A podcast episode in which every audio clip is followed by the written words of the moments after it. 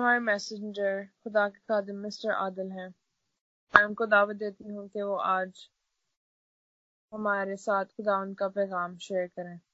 Mister Adil thank you very much Sandra और किसी में आप सबकी सलामती हो, मेरे प्यारे जीजो एक दफ़ा फिर खुदा ने मौका दिया कि हम सब मिलके सीख सके और हम काफ़ी देर से एक सिलसिले को सीख रहे हैं।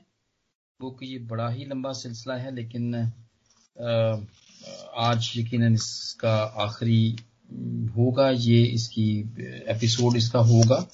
गो कि ये 955 टाइम्स खुदावंत की सिफतों के बारे में पाकलाम के अंदर लिखा गया है और हम इससे पहले सीखते रहे हैं और आज भी हम एक और खुदावंत की सिफत को सीखेंगे। और इसके वसीले से हम, मेरा यकीन है, मेरा ईमान है कि हम सब बरकत पाएँगे। जैसा कि हम सब लोग भी अपनी अपनी सिफतों के वसीले से पहचाने जाते हैं, लेकिन ये खुदामंद का फजल ही है कि खुदामंद की दी हुई उन सारी सिफतों के वसीले से हम भी जाने जाते हैं। कोई नेक है, कोई ईमानदार है, कोई बड़ा ड्यूटीफुल है, इसी तरह खुदावंद भी अपनी सिफतों के वसीले से पहचाना जाता है। हमने इससे पहले सीखा यहोवा एलोहीम के बारे में सीखा कि जो पैदा करने वाला है, जो खालिक है, उसके बारे में हमने सीखा। फिर यहोवा एडोनाई के बारे में हमने सीखा कि वो हमारा मालिक है।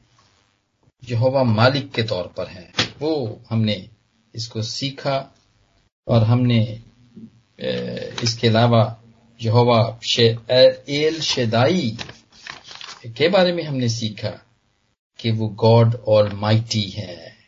रबुल अफवाज है वो। इसके बारे में हमने सीखा और फिर यहोवा नसी के बारे में सीखा। और आज हम जो सीख रहे हैं, वो हम सीखेंगे यहोवा यरी के बारे में। जैसा कि मैंने यहाँ पर हवाला लिखा भी, और ये बिल्कुल इसी तरह की कहानी है ये। मैं दरखास्त करूँगा कि हवाले तो पढ़े नहीं गए हैं लेकिन हम ज़रूर अगर आ, मैं दरखास्त करूँगा कि अगर कोई निकाले तो वो ज़रूर पढ़े। मैंने यहाँ पे हवाले लिखे थे। पदाइश पदाइश जेनेसिस 22 और 6 टू 14 अगर ये इस कहानी का जिसमें हम यहोवा यरी के बारे में सीखते हैं ये इसका एक छोटा सा यहाँ पर एक हिस्सा है इस कहानी का।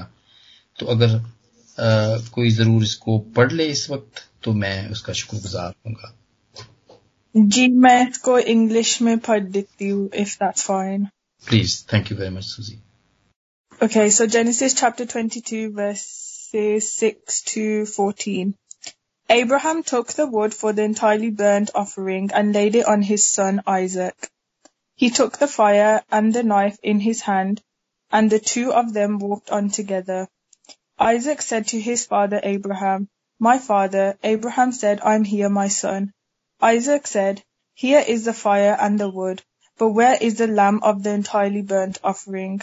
Abraham said, The lamb for the entirely burnt offering, God will see to it, my son. The two of them walked on together. They arrived at the place God has described to him. Abraham built an altar there and arranged the wood on it. He tied up his son Isaac and laid him on the altar on top of the wood. Then Abraham stretched out his hand and took the knife to kill his son as a sacrifice. But the Lord's messenger called out to Abraham from heaven, Abraham, Abraham. Abraham said, I'm here. The messenger said, Don't stretch out your hand against the young man, and don't do anything to him. I now know that you revere God and don't hold back your son your only son from me. Abraham looked up and saw a single ram, caught by its horns in the dense underbrush. Abraham went over, took the ram, and offered it as an entirely burnt offering instead of his son. Abraham named that place the Lord sees. That is the reason people today say, on this mountain the Lord is seen. Amen. आमीन खुदा का शुक्र हो ब्रानियों का ग्यारहवा बाब सत्रह सत्रह आयत से लेके बीस आयत तक अगर किसी ने निकाला है तो वो ज़रूर पढ़े Um, I can read it in English. Okay Um, Hebrew chapter 11, verses 17 to 20. By faith, Abraham, when he was tested, offered up Isaac. He who had received the promises was in the act of offering up his only son, of whom it was said, Through Isaac shall your offspring be named. Consider that God was able to even ri- ri- raise him from the dead, from which, figuratively speaking, he did receive him back. By faith, Isaac invoked future blessings on Jacob and Esau. Thanks be to God. आमीन खुदाम का शुक्र हो thank you very much Sandra ji मेरे प्यारे अजीजो बड़ा जरूरी है कि हम जब खुदावंद हमारे साथ है और हम खुदावंद के साथ हैं तो ज़रूरी है कि हम उसको गहरे तौर पर जानें। और जब तक हम जानेंगे नहीं उसको, वो तो हमें जानता है। वो तो हमें बिल्कुल हमारे आगे पीछे वो हर बात को जानता है, जो हो चुकी है उसको भी जानता है, जो कर रहे हैं वो उसको भी जानता है, और जो हम करने वाले हैं उसको भी वो जानता है। लेकिन हमें ज़रूरत है कि हम उसके बारे में जाने। जितनी भी हमने सिफतें सीखी इससे पहले भी सीखी आज भी जो मिलकर सीख रहे हैं ये हमें यही बताती हैं कि किस वक्त हमें इस बात का पता होना चाहिए कि जो हमारा अ, मालिक है जो हमारा यहोवा है वो किस वक्त क्या काम कर सकता है वो हमारे लिए क्या कर सकता है। हम हमें जानने की ये ज़रूरत है इसलिए कि हमारा ईमान उसके ऊपर और भी गहरा हो। गहरे तौर पर हम जाने। बड़ा ज़रूरी है। खुदावंद अपनी कौम को मिस्र से निकाल के ले आया था। रास्ते में कभी उनके पास खाने के लिए कुछ नहीं होता था, कभी उनके पास पानी नहीं होता था, लेकिन वो नहीं जानते थे। और वो बुड़बुड़ाते थे, जो कि खुदावंद को नापसंद था। खुदावंद नापसंद करता था इस बात को। लेकिन आज हमें जानने की ज़रूरत है। अदम मार्फत नहीं होनी चाहिए हमें। हमें लाइलमी नहीं होनी चाहिए। कि खुदावंत शायद जानता ही नहीं है कि हमारे पास खाने के लिए कुछ है कि नहीं है। जैसा कि बियाबान के अंदर अजैली समझते थे, लेकिन खुदावंत उनको मुहैया। वो करता वो जानता था। इसलिए हमें भी ज़रूरत है। हमें भी ज़रूरत है ताकि हमारा ईमान कम ना हो। हम बिल्कुल जब, जहाँ पर हमें ज़रूरत है, परफेक्टली हम वहाँ पे उसका नाम लेके वही दुआ करें कि ज़रूरत है तो यहोवा यदि कहकर उसको पुकारें, और वो मुहैया करेगा। और इस कहानी के अंदर यही पाया जाता है। खुदाइश के बाईसवें बाप के अंदर जो कहानी पाई जाती है, वो यही है कि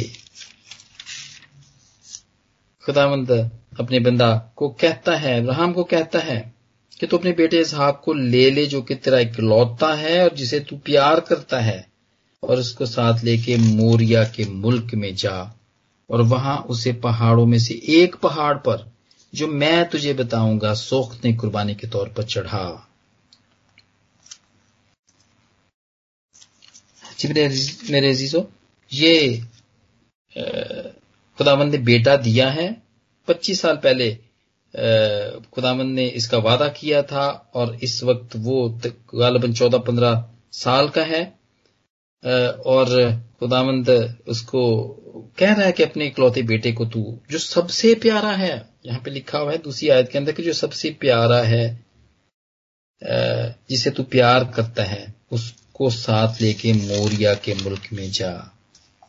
मेरे जीजो ये कहानी है रिश्ते की।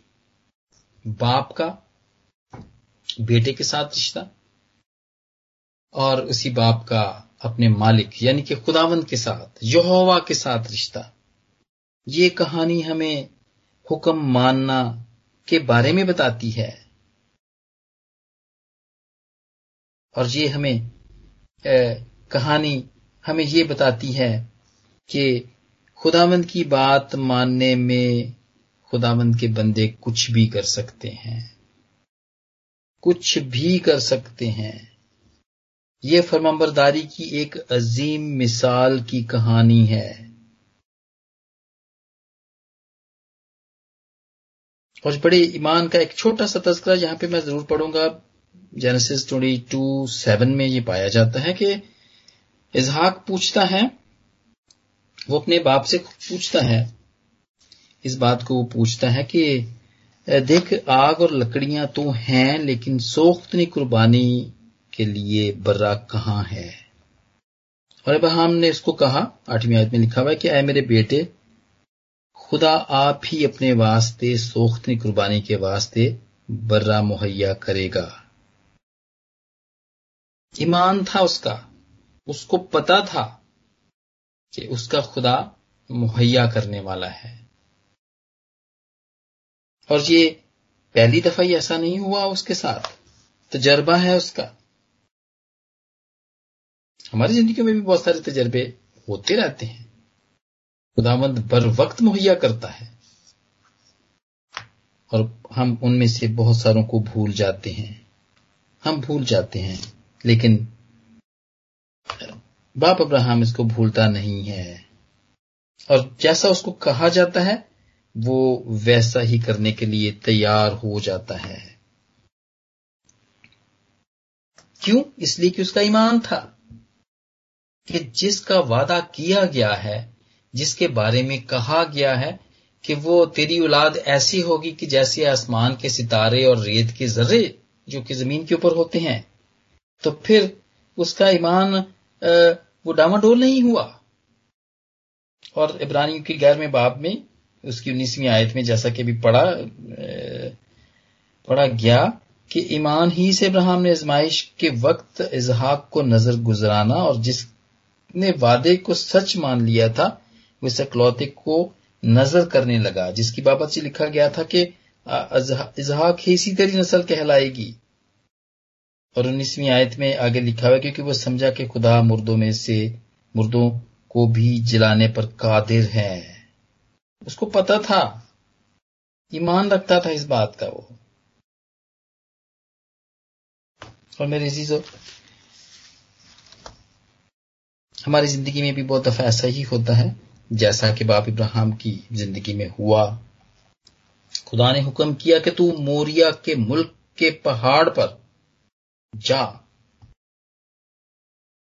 हमारी ज़िंदगी में भी ऐसा ही होता है। हमें इंडिया से, हमें पाकिस्तान से खुदावन दुनिया के सारी मुल्कों में जगहों पर ले जाता है और वहाँ पर जाकर वो हमारे ईमान का इम्तिहान लेता है।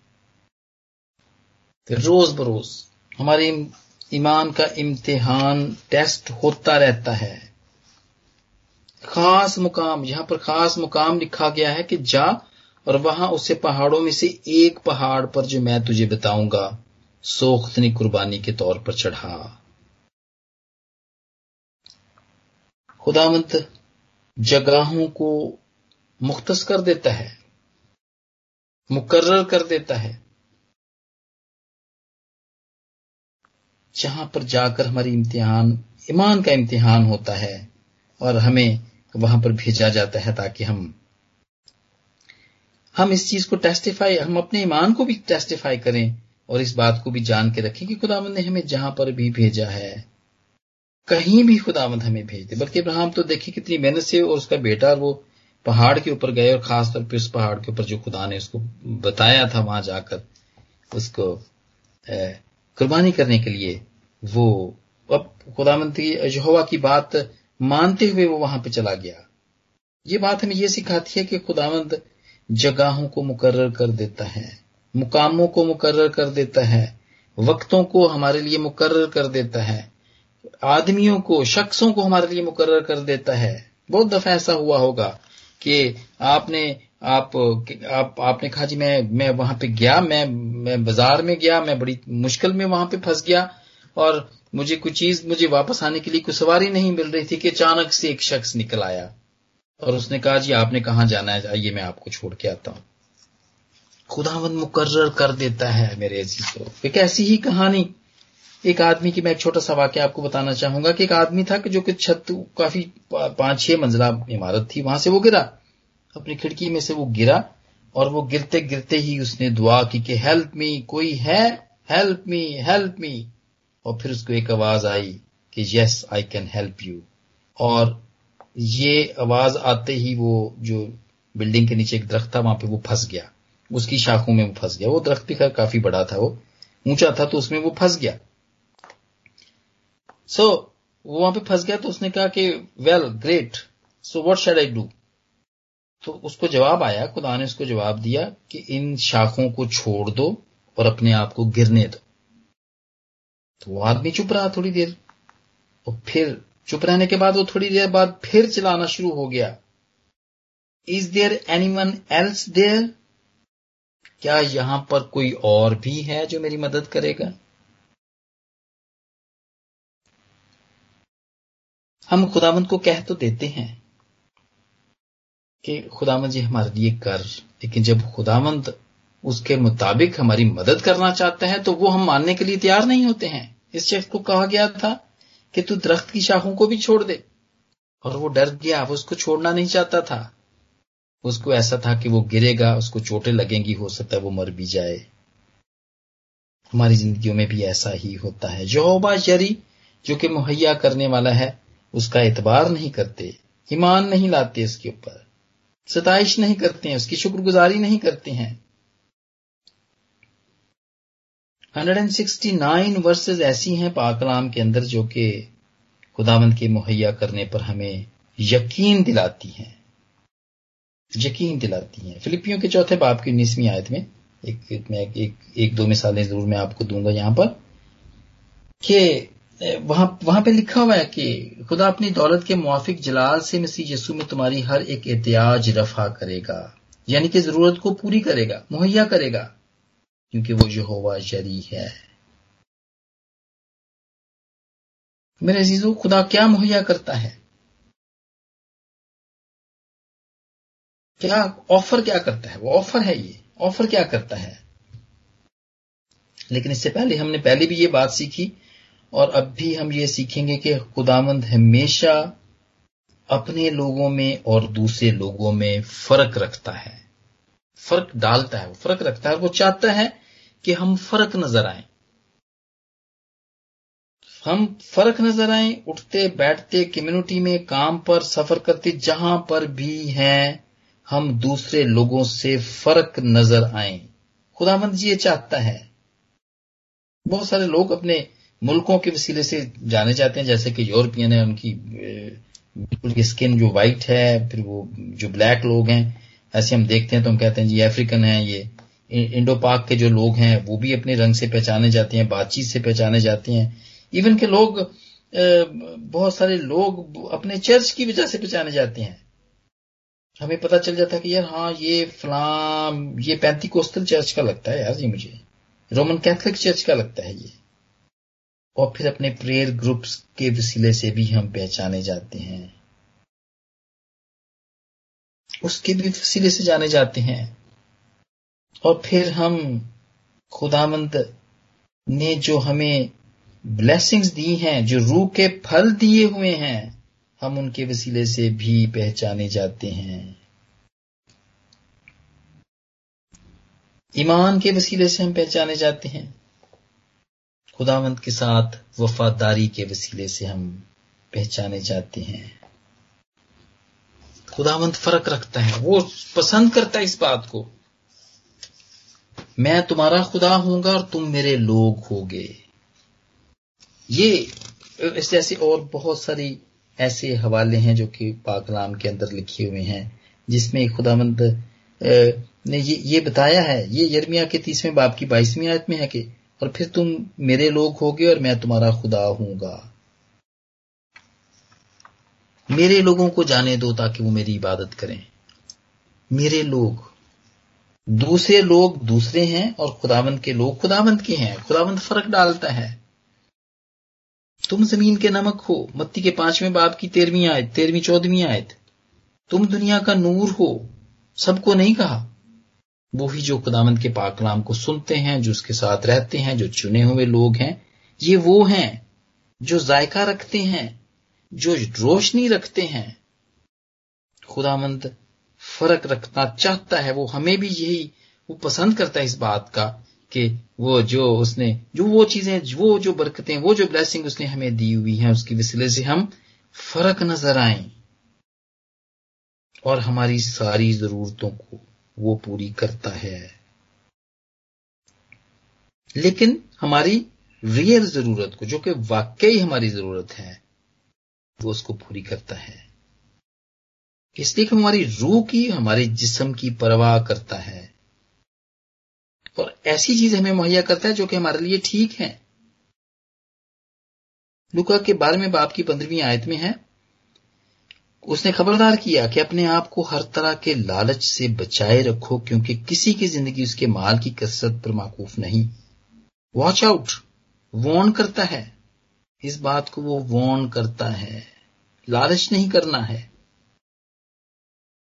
और हमारे बुज़ुर्ग पास्ट एलन ने हमें बहुत ही अच्छा कलाम जो कि जबूर तेईस के ऊपर हमें उन्होंने सुनाया कि वो हमें हरी हरी चारा गाँव में बिठाता है, जबूर तेईस के अंदर। लॉर्ड्स प्रेयर पे फिर हम देखते हैं कि हमारी रोज की रोटी हमें मुहैया करता है, मुआफी देता है, आजमाइशों से निकालता है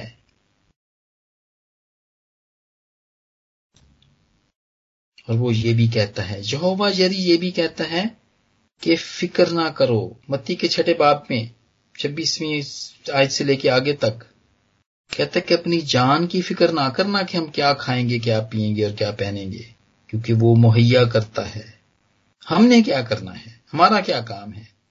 ईमान लाना है, जैसे कि खुदाबंद के बंदा इब्राहिम ने जैसे कि ईमान लेकर आया, और वफादार रहना है।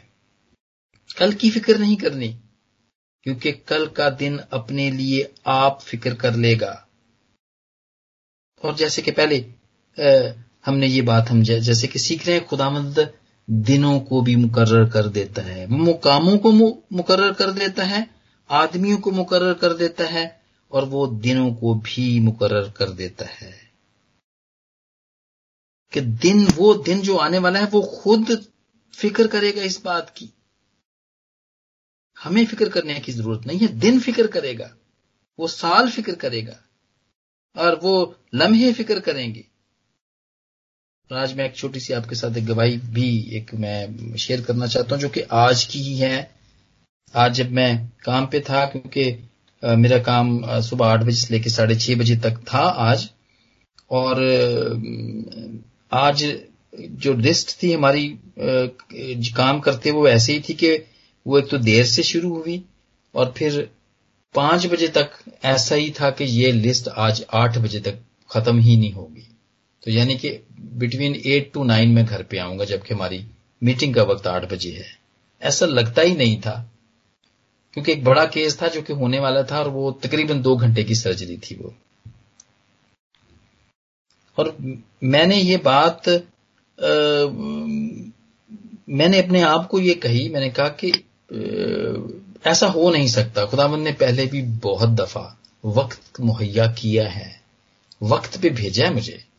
वक्त पे उसने हर काम किया है।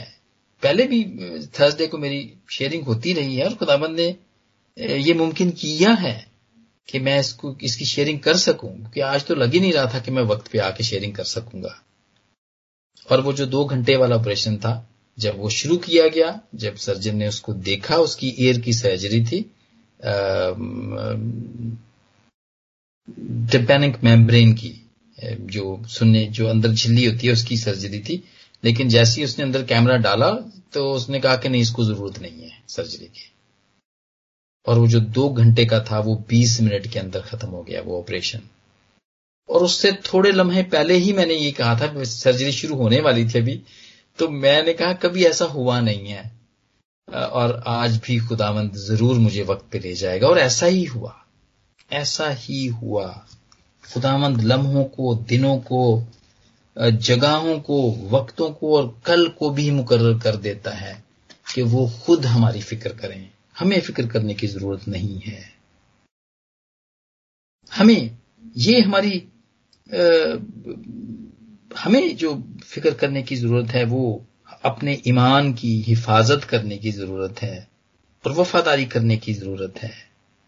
और वफादारी खुदावंत से तो करने से पहले जो जिनके साथ हम रहते हैं, एक घर में रहते हैं, सबसे पहले उनके साथ वफादारी करने की ज़रूरत है।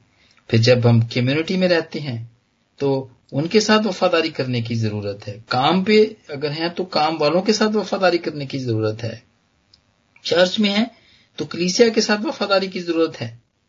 वफादारी वफादारी करना बड़ा, पहले हम छोटों से पहले अपने जो भी हमारा हल्का है, इसमें अगर वफादारी करना सीख जाएँगे तो फिर खुदा से भी वफादारी करना हमें आ जाएगी।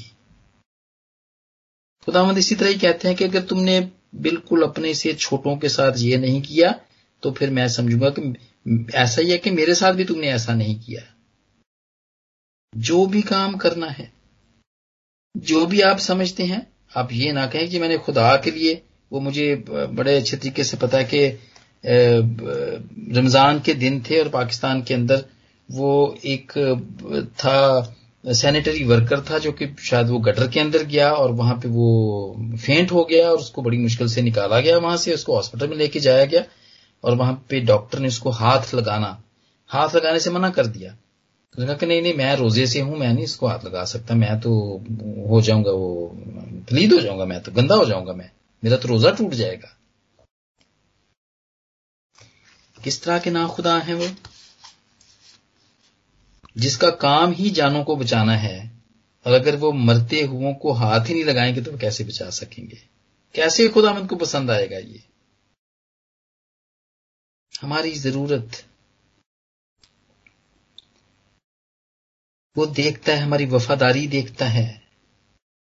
और वो जबूर चौरासी की ग्यारहवीं आयत में लिखा है कि वो रास्त रो से कोई नेमत बाज ना रखेगा। लश्करों की खुदामंद मुबारक है वो आदमी जिसका तवक्कल तुझ पर है, ईमान तुझ पर है कि तू मुहैया करेगा।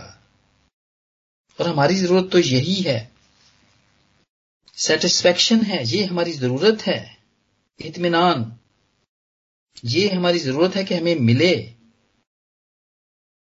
और अपनी उन सब आदतों पर काबू पाने की हमें ज़रूरत है, जो हमें अपने प्यारों से दूर ले जाती हैं, जो हमें अपनी कम्युनिटी से दूर ले जाती हैं चर्च से दूर ले जाती हैं और फिर खुदा से भी दूर ले जाती हैं। ये हैं हमारी जरूरतें। हमें इनको मांगना चाहिए और इनकी आरज़ू रखना चाहिए। इनकी आरज़ू रखना चाहिए।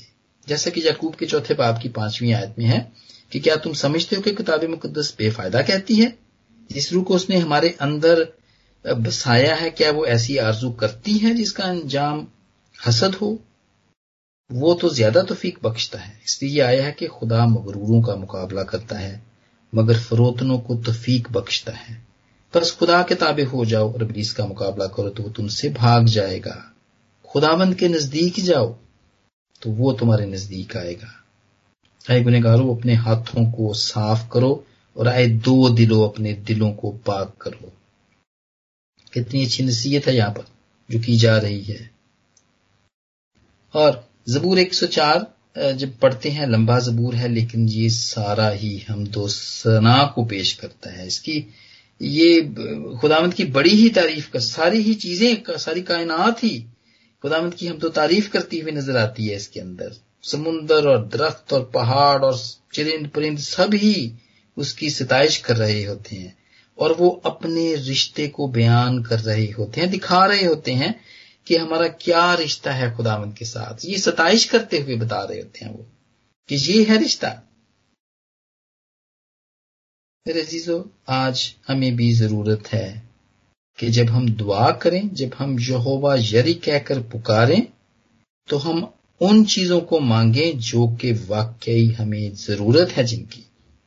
हमें मोहब्बत करने की ज़रूरत है। हमें हर वक्त खुश रहने की ज़रूरत है। हमें हलीम बनने की ज़रूरत है। हमें मेहरबान बनने की ज़रूरत है। नेकी करने की ज़रूरत है। ईमानदार बनने की ज़रूरत है, परहेजगारी करने की ज़रूरत है तहमुल करने की ज़रूरत है। ये है हमारी जरूरतें।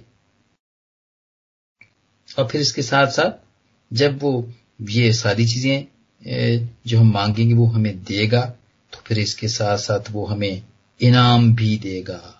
हम में से बहुत सारे लोग यहाँ पर जितने भी हैं तकरीबन, सारे ही खुदावंत के पाकलाम को पेश करते हैं, किसी ना किसी तरीके से इसको पेश करते हैं।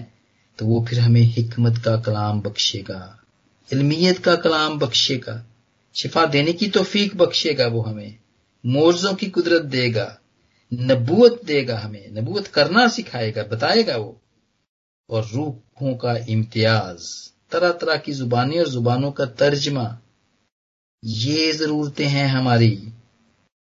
ये हैं जरूरतें। इनको मांगे, बाकी जरूरतें तो उसने कहा उसकी फ़िक्र ही नहीं करना। और हमें करनी भी नहीं चाहिए, क्योंकि उसने हमारे लिए दिनों को, मुकामों को, लोगों को, वक्तों को, सारी उन चीज़ों को हमारे लिए मुकर किया हुआ है कि वो खुद फ़िक्र करेंगे। जैसे कि कल तुम्हारे लिए खुद फ़िक्र करेगा, तुम्हें फ़िक्र करने की ज़रूरत नहीं है। और सबसे बढ़कर जो हमारी ज़रूरत है, वो है हमेशा की ज़िंदगी। हमेशा की ज़िंदगी भी वो हमें बख्शता है। हमेशा की ज़िंदगी। यूना का तीसरा बाब सोलहवीं आयत, बड़ी मशहूर आयत ये है। और हमेशा की ज़िंदगी देने का वादा इसमें पाया जाता है मेरे अजीजों। वो हमें ये सारी चीज़ें देना चाहता है और वो देता है। हमेशा की ज़िंदगी उसने हमसे वादा किया है और उसने ये करके दिखाया है। कि उसने अपना इकलौता बेटा हमें बख्श दिया। लेकिन हमें क्या करना है? उस पर ईमान लाना है, ताकि हिलाकत ताकि हलाकत में ना पड़े, बल्कि हमेशा की ज़िंदगी पाए। ये है हमारी ज़रूरत। मेरे अजीजो, यहोवा जरी जो कि पूरे पाकलाम के अंदर उसने अपने बंदों को मुहैया किया है, जो उसके साथ चला है, जो उसके साथ वफादार रहा है, उसको उसने मुहैया किया है। और वो आज भी मुहैया करता है। मैंने थोड़ी देर पहले अपनी मिसाल आपको दी और मैंने आज के पाकलाम के हवाले से इसको आपको बयान भी किया था कि हम सब ये मिलकर सीखें कि वो मुहैया करने वाला है। और यही यहोवा जरी, आज जितनी भी हमारी जरूरतें हैं, आज जितनी भी वाकई जो रियली जो हमारी जरूरतें हैं, जो कि वो जानता है, आज जहाँ जहाँ पर भी गैप्स हैं जहाँ जहाँ पर भी ये ये पड़े हुए हैं गैप्स आए हुए हैं। खुदावंत उन्हें पूरा करे। यही यहोवा शरी और आज पाकलाम की इसकी वसीले से खुदावंत मुझे और आप सबको बरकत दे। आमीन। आमीन। आमीन। Thank you mister Adu, for this wonderful message.